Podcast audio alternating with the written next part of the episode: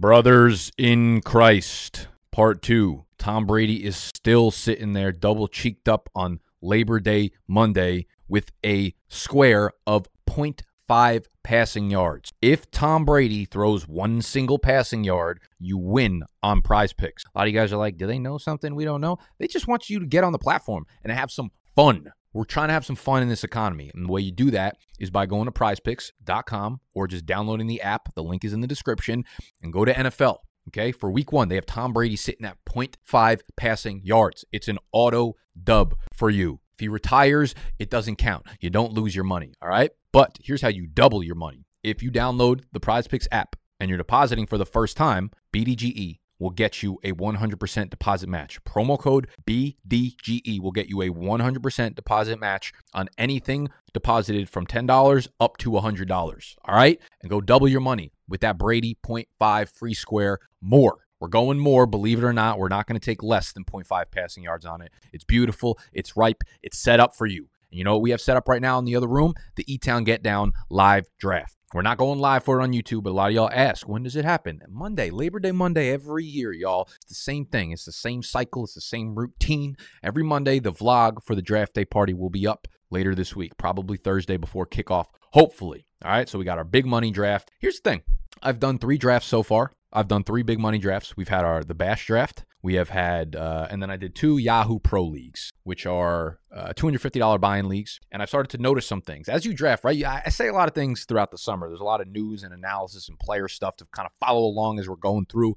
the uh, the dog days of summer. But once you're in the draft, that's where money speaks. That's where the money talks. That's where your brain actually connects with your heart and tells you what you really like, which players you really should be drafting. So you get an idea of where your heart goes. Okay. And I've noticed a few change of directions in the way my actions have mapped to my draft. So today we are here to talk about, I don't know, eight to 10 players in whom I've had a change of heart for over the last few weeks of the summer. You got to understand, I put out so much content that the storylines change and the narratives of how I view these players changes on a constant basis, which is why you need to subscribe to this damn channel because we're talking about players every single day and and different news affects the way we look at these players. All right. So today, y'all know what we got to do. We got to tuck our shirts in first.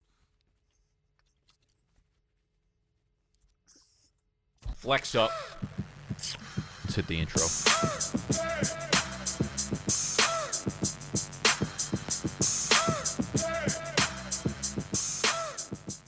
All right, maybe some of these revolve around more like team vibes, right? We're, we're talking about vibes of the teams and the players in terms of change of heart and, and reason. Some of them I have reasons for, some of them I just don't. I just want to get it down on paper. The first team, though, are the Buccaneers and Tom Brady. And uh, I actually put a bet down for the Bucks to finish third in the division. Obviously, the odds are very long. Chance of that happening are low, which is why you, you put money down on that. I think the Saints have a chance. I think the Panthers have a low key chance to be kind of good. But the Buccaneers on offense obviously lost a lot of pieces. Brown's gone, Gronk's gone, Rojo, the GOAT, is gone. But they've suffered so many setbacks on their offensive line, tons of injuries to the offensive line to the starters. The whole the whole interior is different than when they won the Super Bowl. Brady's missed so much time this summer. Obviously, that might not actually matter, but just being away from the team when there's new parts on the offensive line feels weird. So I don't know. The vibes are just a little bit off in Tampa Bay. So Brady, when I'm down at that like QB seven, eight, nine range, Brady's not the guy I'm pulling the draft button on. Like I'd rather probably have the dudes just in front of him, like Russell Wilson, or wait for like a Kirk Cousins or someone in that range there. So Brady, I don't find on my teams often.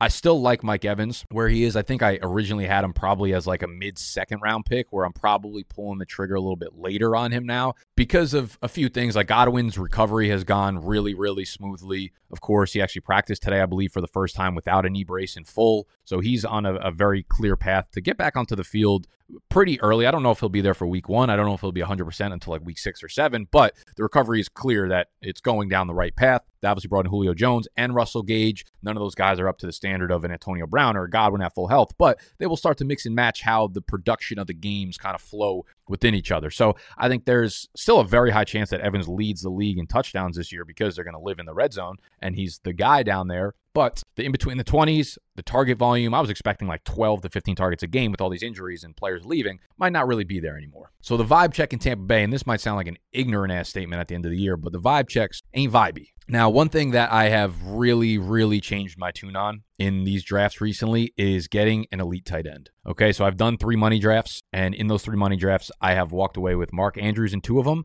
and Travis Kelce in one of them. Once we get, once I get to that beginning of the third round, uh, my picks were I had the, the the fourth pick and the third pick in the other two. So I've had the 104 and the 103. So that means I always have like an early third round pick. Basically, when I get there, there's no value left at running back for the most part. You're you're grabbing a guy that's either early or a guy that you didn't really like that much, or you're grabbing a wide receiver that's kind of in that like middle tier round. So I end up pulling the trigger on a high end tight end. Um, so the majority of my team has been bu- built off the tight end. So I've changed my tune on a guy like Mark Andrews. I love Mark Andrews. He's the guy drafted twice in those three leagues. I will be targeting him tonight in the E Town Get Down draft. So I hope no one in that league watches my video. Um, that is also a tight end premium league. So I really want a high end tight end. Andrews is a guy that I think he's coming off an absolutely spectacular year. And the reason I didn't love him in the beginning of the summer, not that I didn't want to draft him, but I wasn't going out of my way to take him at the end of the second, early third round, was because I thought they were going to come back to being, you know, the the Ravens of old, where when Lamar Jackson started the first two years, they were one, the run heaviest team in the NFL wasn't close. Two, the slowest team in the NFL in terms of pace. Those things end up being they end up coinciding. They don't run a lot of plays. Their defense is also good. So it's like that really can't happen because Gus Edwards is out. Um, yes, they signed Kenyan Drake and Mike Davis, but they're not like difference makers on the offense. J.K. Dobbins is coming back very slowly from his ACL tear. So I think they're going to have to go pass heavy again. So I've been really changing my tune on Mark Andrews. I've really changed my tune on even dra- drafting uh, Travis Kelce. Probably not at cost. I'll never draft a first round tight end, but I want a tight end to anchor my team for the most part. And then uh, if I don't get on those guys, like Dallas Goedert is a guy that over the last few weeks I've just fell, fallen in love with. Hurts, everything out of uh, Philly's camp has been that Hurts has in, improved dramatically in terms of accuracy, pocket presence, and I think Goedert's going to be like their main red zone target. DeVonta Smith is a good outside separator down the field. AJ Brown, same thing. He's also a good line of scrimmage guy because he can make guys miss after the catch. But I think over the middle of the field and in the red zone, it's going to be a lot of Mr. God Elth. And I think like Goedert easily jumps Hockenson for me. I was never high on Hockenson, but I look at this Detroit passing offense. I have had a very big change of heart on Amon-Ra St. Brown. He was a guy that I didn't love because you look at the splits of when he exploded last year. A lot of them came without Swift. A lot of them came without Hockenson. I I don't know. The vibes out of Detroit in terms of Amon Ra's year is someone I'm targeting him in like every draft I have. I drafted him in the two drafts that were not the bash. I missed out on him in the bash because I took or Amon Ra went one pick before me, so I had to go for Bateman, and I love Bateman, but I already had Andrews on the team, and I didn't have Lamar Jackson, so I didn't want to double dip on the Baltimore passing offense. Um, I would have gladly taken Amon Ra where he went, but he was one pick before me, so I got though, and uh, I love Amon Ra if you can get him as your wide receiver three or your flex or whatever, he is someone that I'm very much all in on. He seems to be the clear favorite target of Jared Goff right now. So big change of heart on AMRS TBVD. I feel like I've pretty much stayed in sync with how I felt about most of the running backs up to this point. I've just avoided entirely like the dead zone in the middle round of running backs. So we'll just kind of move over to wide receivers. I'm a little bit higher on Tyreek Hill than I was early on. Obviously, the preseason game that they just had makes you feel some type of way. They connected. Tyreek Hill is just kind of an amazing player. And I still feel like I might be, I'm probably going to be right on this. Even uh, on the deep ball that they connected on Tua, like really, really badly underthrew him. And that's going to be a problem in the real NFL games. But my thing was like Tyreek Hill is pretty much a shoe in to have 1,100, 1,200 receiving yards, regardless of who his quarterback is. The reason he was so deadly with Mahomes is because Mahomes is so good throwing the ball downfield. So while five to seven of his targets came downfield, you know, 50% of them were accurate. Whereas with Tua, we might get 20% of them being accurate or some shit like that. So it's like that's where the the ceiling comes into play. And that's why I wasn't really high on Tyreek Hill to begin the season, he was like an auto fade for me at the back end of the second round. And I still don't really feel comfortable taking him in the second round. But if he drops me in the third, he's no longer really a fade fade for me. Still fading Waddle because he was always like a volume play it seemed like last year. Not really efficient, but really high volume. And you add Tyreek Hill, and there's nowhere to go up in volume for a guy like Jaylen Waddle. And then AJ Brown is another guy that I'm not completely fading anymore. AJ Brown is a dude that also all the hype has just been crazy from him out of camp. And if I do believe that Jalen Hurts takes the step up, it's going to benefit everybody in this offense. So I even got a couple shares of Devonte Smith in my uh, DeVonta Smith in my drafts, which was kind of surprising to me. It was late; it was like 10th or 11th round. So I'm like, okay, I'm I'm good grabbing him. But if uh, if Hurts really takes a step up, which is in the range of outcomes, in the beginning of the summer, I looked at it as a very low chance in the range of outcomes. But now the, the drumbeat is steady there that he looks way better. So if he does, you know, if that increases from a 5% chance of him taking a step up as a really good passer up to 25%, then the range of outcomes for all these wide receivers also dramatically increases. So Brown's a guy that I'm okay taking in the third round early fourth round if he's still going there ADP. Early second round, I'm I'm off on him, but I have moved him away from like complete fade to someone I'm okay drafting at value. Uh, Elijah Moore is a dude that I've also like fallen in love with. He's kind of in that tier. I've I found so many of my teams have gone like wide receiver, wide receiver, or I've gotten two wide receivers early that I feel really comfortable with as a one and two. And then once it hits like rounds five, six, seven, I've had some com- combination of Bateman, Amon-Ra St. Brown, and Elijah Moore. Those are like the three guys that I'm really, really, really high on that I really, really love the idea of having as your wide receiver three slash flex. So Elijah Moore is a guy that I continue to move up my rankings. Love Bateman. And then Kadarius Toney is a guy that I've moved down significantly. He was a guy that I've like a fucking chirped about all off season, right? All the way from like draft day through